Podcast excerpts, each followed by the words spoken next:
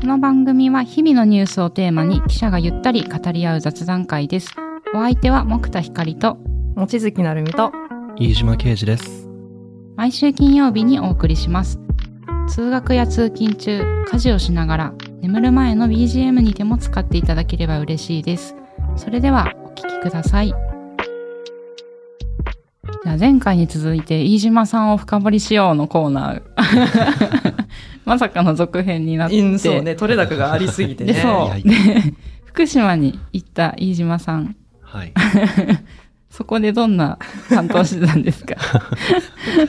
下手。MC が下えっと、はい、そうですね。あの、1年神戸行って、うんうん2年目から福島になって、うんまあ、警察を引き続きやってましたね。んはい。福島にいる3年間ずっと警察担当ねは残ってたんですけども、比較するとうん、ちょっとその、あの、事件が起きて警察に行くっていうのより、やっぱり僕もともとどっちかっていうとやりたいと思ってた震災の取材とか、うはい。ん。まあ神戸でももちろんあの震災取材っていうのははい。だから阪神・淡路も1箇所目あったし2箇所目は東日本大震う災だんったんですけどまあやっぱりそのまだ当時10年も経ってなかったので、うん。はい、東日本大震災のその取材というかまあ 1F2F っていうところに、うん。まあ2回ずつぐらい中入って取材もしましたし、東京電力の会見とかも定期的にあるんですよ、もう。ん。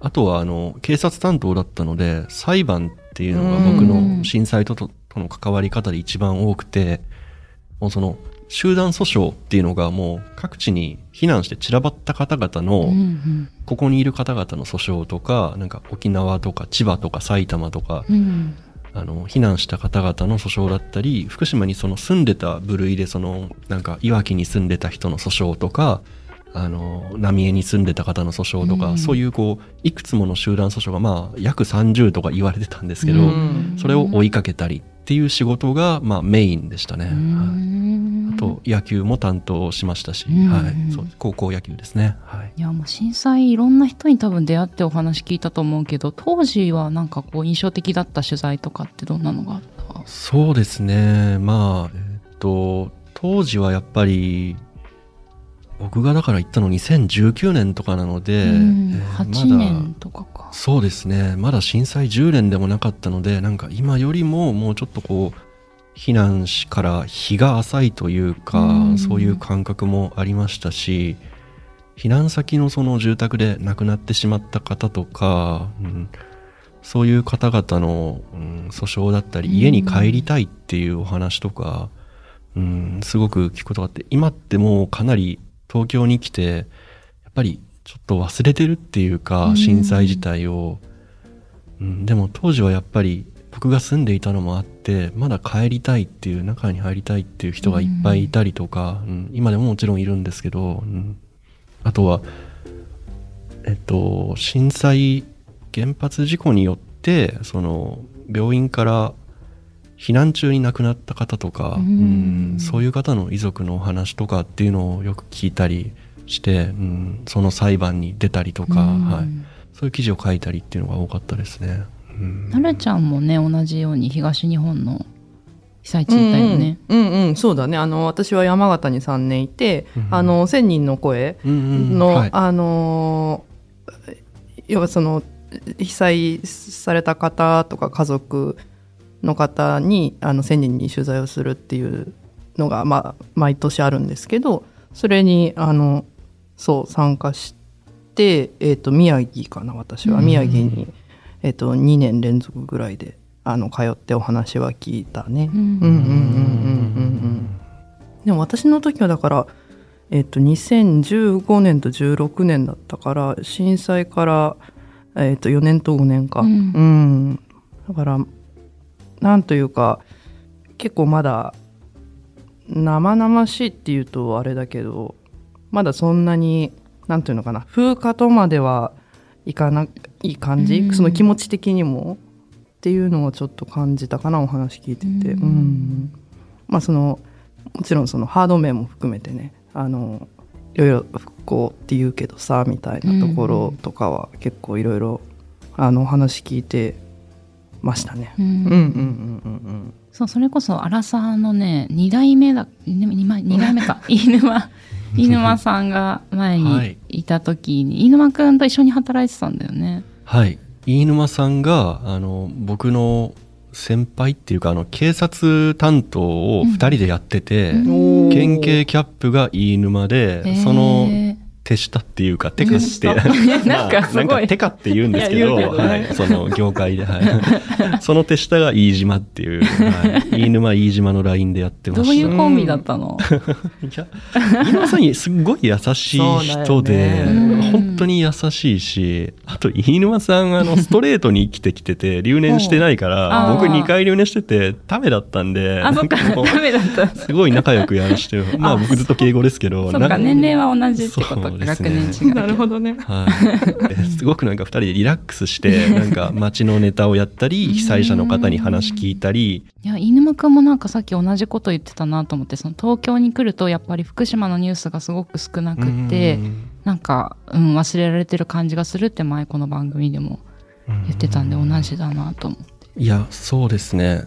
でも僕自身も本当むしろ行くまで忘れてたぐらいのやっぱり無関心だったなって反省はすごくしてますし、うん。逆を言えば神戸だって神戸行く前神戸が被災地だってあんまりもう北海道民で東京出てきた人間からして、うん。その阪神・淡路の被災地だっていう感覚とかってあんまりなかった。まあそれはその神戸はやっぱ原発事故とも違うし今すごうくん。見た目の爪痕が少ないのもあるけど神戸も福島もすごくこう東京にいて忘れていた感覚があったのうん。ですごいそれは反省しましたね。うん。福島に行ってまあカルチャーショックというかやっぱり NHK の番組が終わる時にうん。天気予報と一緒にその線量をやるんですよね、うん。今日はあのうん。何マイクロシーベルトとかあの福島がいくらでいわきがいくらとかっていうのをうん。テレビでやっているのを見てちょっとその衝撃というか自分は本当に忘れてたなって。うん。はい。うん。もう日常に溶け込んでしまってるんだもんね。そうですね。うん。街中のモニタリングポストっていうんですかね、はい、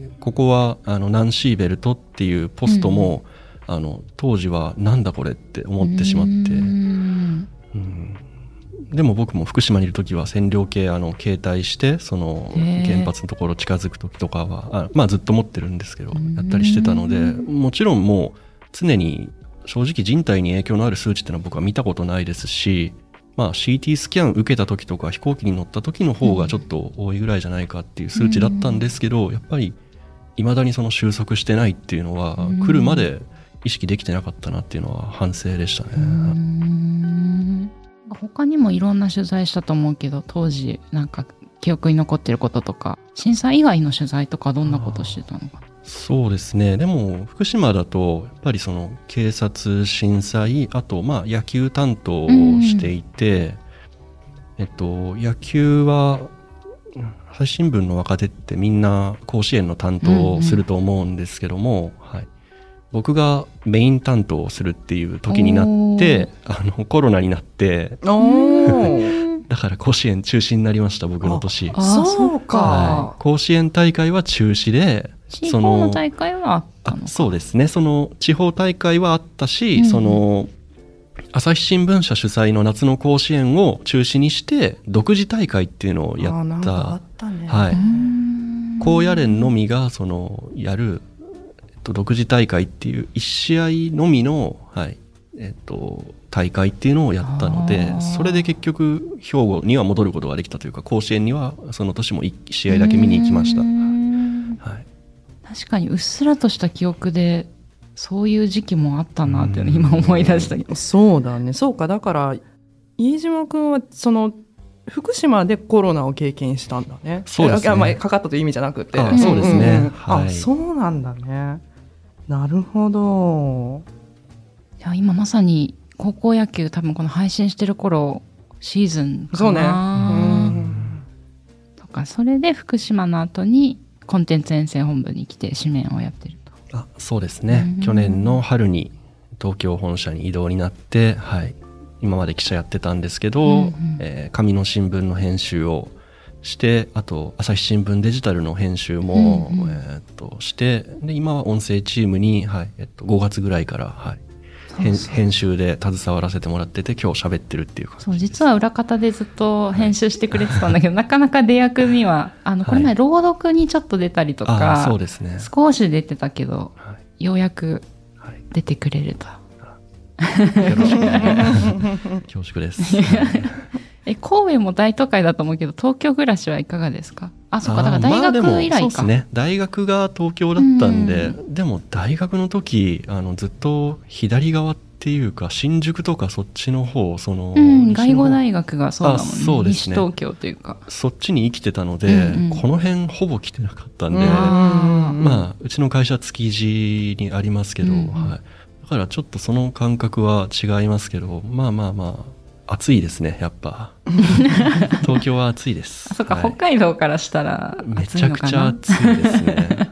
まあ年々暑くなってますよね、おはーだね。そうじゃあちょっとやっとニュースの話に入りますか。やっと、い、はい、飯島さんのことはずっとずっとまたすいません。あの随時ね。深掘り随時するとして。はい。じゃあ今日は早速ですけど夏ということで花火。お さっきあの中3の飯島くんが見れなかっあた切ない、やっぱねね、思い出がよぎっちゃうけど。夏の風物詩ですからね花火はやっまあぱり、そうですね。うん。はい。朝日新聞。ポッドキャスト。難しいニュースもポッドキャストで解説を聞くとちょっと理解できるかも。朝日新聞デジタルのコメントプラスって知ってる？テレビでおなじみのコメンテーターや記者が記事の背景やその先について投稿しているよ。もっと深く。もっとつながる。朝日新聞。そうであのー7月の29日にちょうど隅田川の花火が4年ぶりにあってその日は立川でも八王子でも同じように4年ぶりの花火がうん。あったんですけど皆さん見見ました？見ましたっていうか花火大会って楽しみにしてる？毎年うーん。後ろ向きな雰囲気の人がいる。いやー僕はあんまり見てないですね。ええでもさ見たいっていう気持ちは中3の時はあったんでしょ？中3の時ありました。今ないですね。いつなくなっちゃったんだろう。今なんかあんまり花火大会ずっと行ってないなね。最後に行ったのはいつ？北海道でもやってるのかな？やってますけどいや全然覚えてない。大学の本当に最初の方とかですかね。うん。大会見に行ったのって。なんかもう大体今はなんか線香花火とか見てるのが性に合ってるかなっていう。か 花火の大きさの問題なんだ そうねドーンとかじゃじゃなくてこうチリチリっていうのが。はい。いいなって。静かに、はい、静かに。なるちゃんは花火？うん私も花火は花火大会で言うとまあ本当飯島君と同じ大学生の頃にうん。見に行ってぐらいかな、へー。えなるちゃんも線香花火派とか？いや別にそんな花火花火。大きさとかじゃないんだ。そうだねなんか。大会というか人が集まるところに行きたくないみたいなうんまあそれはあるね。うん。うん。ひかりんは？いや私見ましたよ今年の隅田川おも隅田川も見たし立川も見たし。え生で？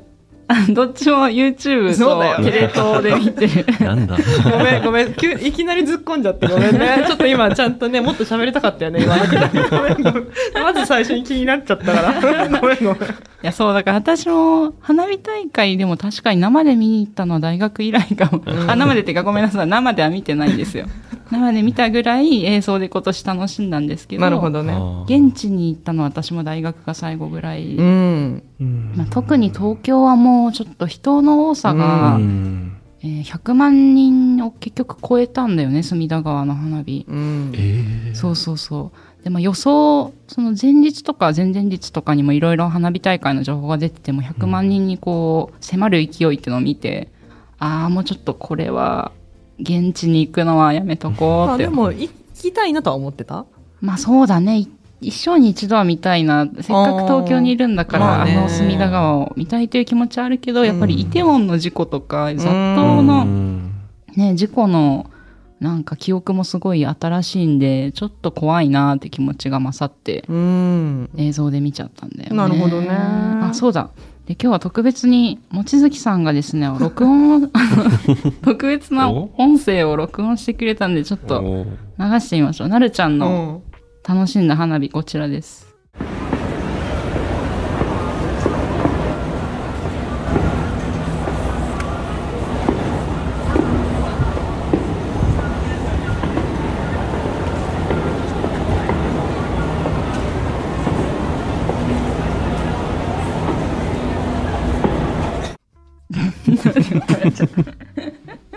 かすかにかすかに聞こえるかな？聞こえないよ。聞こえない。え、え、これ、え、花火の音ですか？え？雑踏の今、なんか導入部分じゃないんですか？今のって。え？よーくね耳を澄ませると最初の方にポンポンってこう なってんだけどな。あのこれもそうだね。隅田川の花火なんだよね。そう。そうそうこれどう、これどういう状況で撮ったんですか？いやまああの隅田川は近所なので私は、うん。そう。なのであのとはいえその方角的に見れないっていう立地ではそうあるんだけど。だけどあのまあ音は聞こえるぐらいのこう距離感ではあるんですよ、うん。そう。でだけどまあ寝込むし嫌だなと思ってあのテレ東の中継をあの涼しい部屋で見てたんですけど そしたら木田さんから「えもしかして音とか取れる?」っていう指示が来て「あーうんじゃあ」って言ってこうベランダで頑張って、ねそうねそうベランダでこう回したんだけどやっぱあのねおいつなるかわかんないのよ。うん、まあそうじゃうんん。だってその見えないわけだから。確あ、かに。そっか。映像見えないのね。そうでテレビともが完全にリンクしてるわけじゃないから、うんズレがあるそうそうそう、ラグがあるから、いつなるか分かんないのよ。こう待機してる時間があって、ちょっとなんか暑いし嫌だなって思って、まあ数分で諦めた音がそれです。えけどさ、2回送ってきてくれたじゃん。そうだよ、だから。1回目は本当に何も、何も聞こえないっていうか、雑踏なのかな？人の、そう。人通りがなんか普段より多かったんだよね。そうそうそうそうそうそうその音なんですねその音がすごくって、花火の音は聞こえなくて、あんまり。う んそうでも2回チャレンジしてくれて、2回目ちょっと、ポン、みたいな。そう。でも一応ね、あの、その、テレビの方で、フィナーレだみたいな、わーみたいな時に出たんだけど、やっぱ、え、じゃあそれ見ずに撮ってくれたんだ。まあそうよ。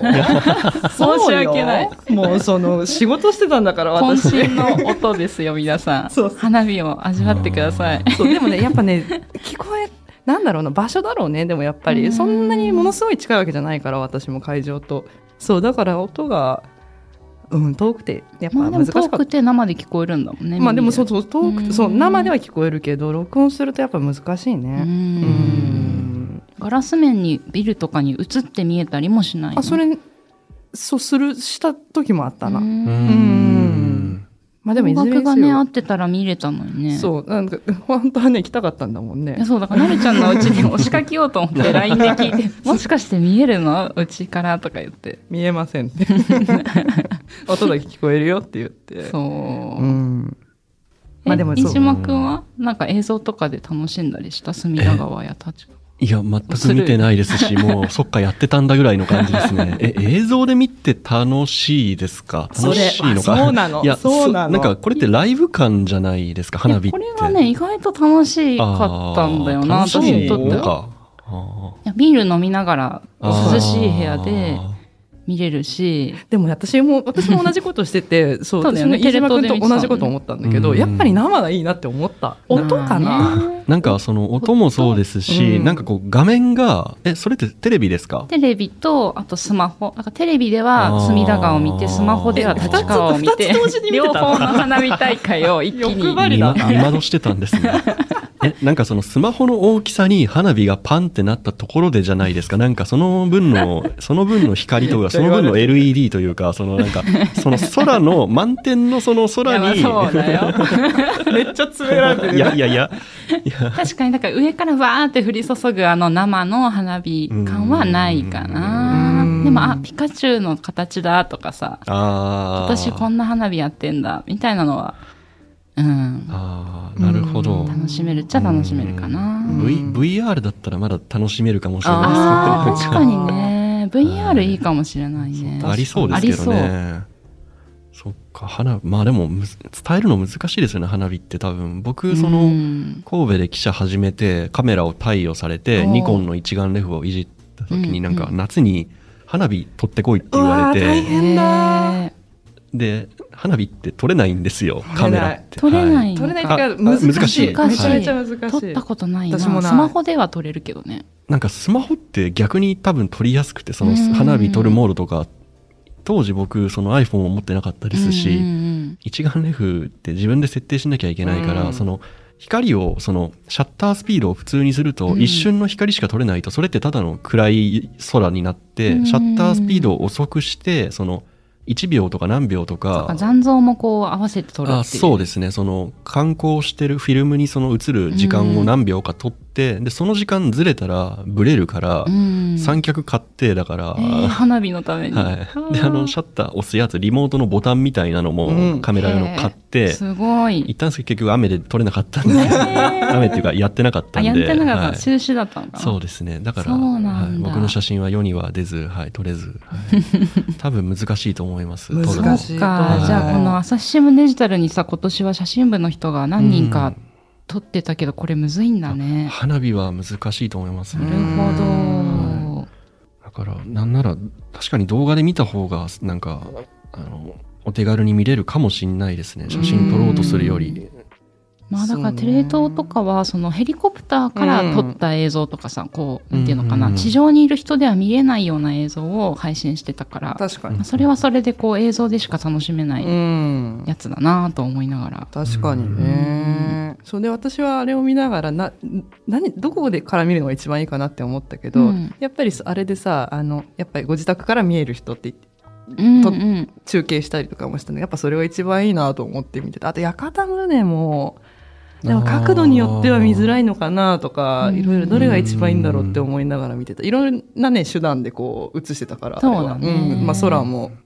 うん、あの川もみたいな、うん。そう。ちょっと手段も気になったうん。ね、あ屋形船いいですね。なんか楽しそうではありますね、うん。なんか。そう、ね。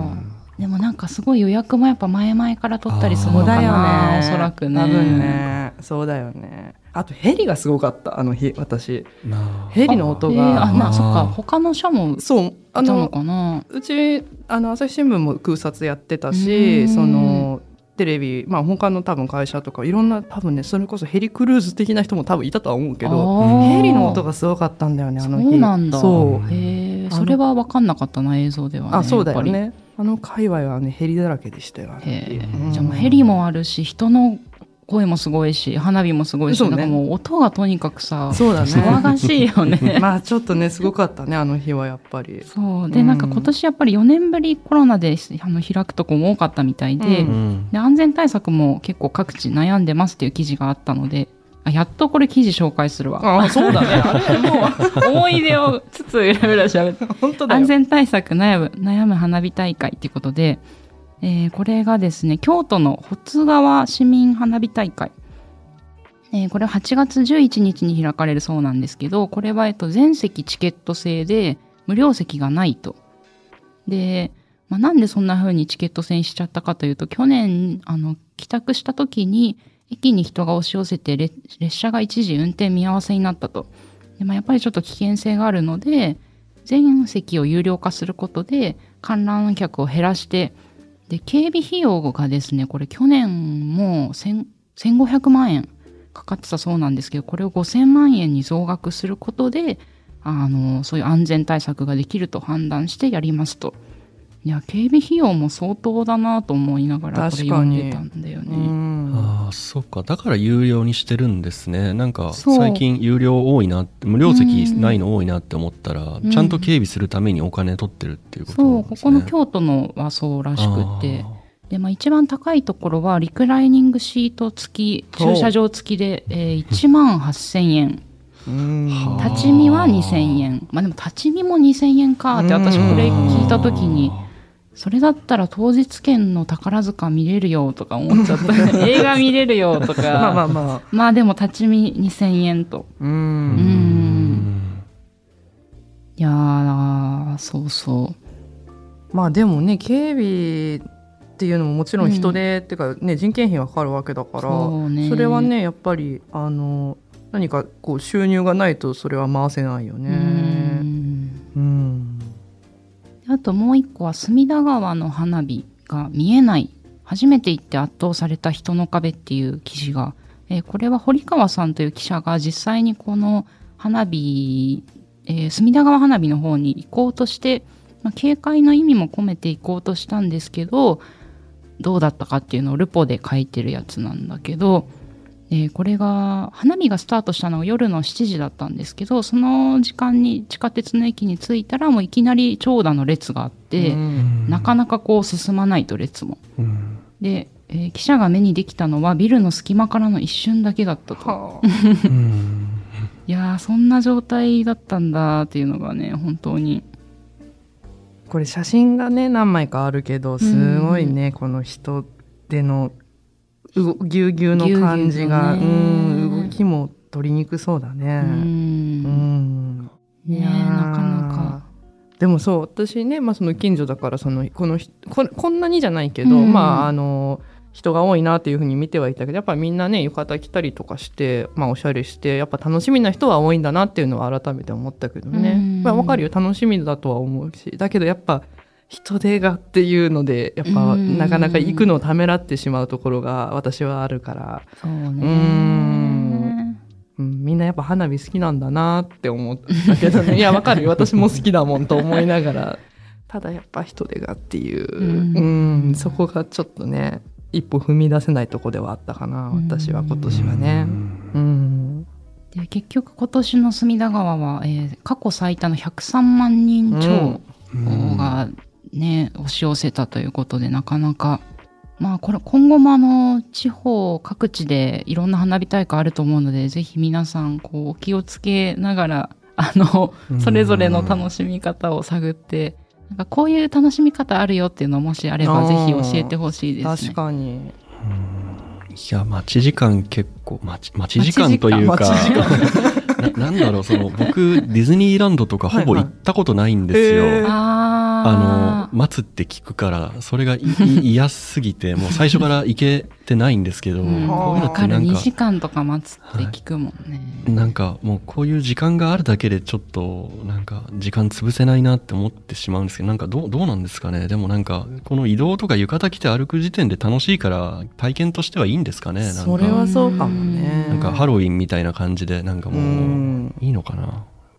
確かにるちゃん行列自体はそういう2時間とか。え全然嫌だよ私も。え ディズニーも苦手？派ディズニーはね割と行くけどうーんでもやっぱそのあできるだけ空いてる日狙ったりとまあ平日とかね、うん。とかあまりにも長いっていうやつはやっぱり並ばないかな。もうなんかそれこそ諦めちゃうんだ。うろうろしてるだけで楽しいみたいな。あそお酒もあるから。そうそうそう飲みながらこうフラフラするとかはするけどああ私も苦手よ行列は、ううんん、並べる？いや、私もね、苦手もかな。まあでもそれこそ涼しい日にとかね、ゲームしながら待つとかさ、本読みながらとか。まあでも立った立たなきゃいけないからね、行列って。まあそうだねなかなか最近行ってないな。行列系？行列系。うんラーメンとかも並ば、並べないもんな。ちょっとの行列も本当に最近嫌になっちゃって。あの福袋とかもねあるようん。ねすごいなって思うよ。うん。その苦じゃない人ってすごいなと思そうね。ん。楽しみもあるんだろそううそうけどねそう。ワクワクでこうずっと過ごせるのかなうん。待つ時間もうねん。うん。お話はつきませんが続きは次回お送りします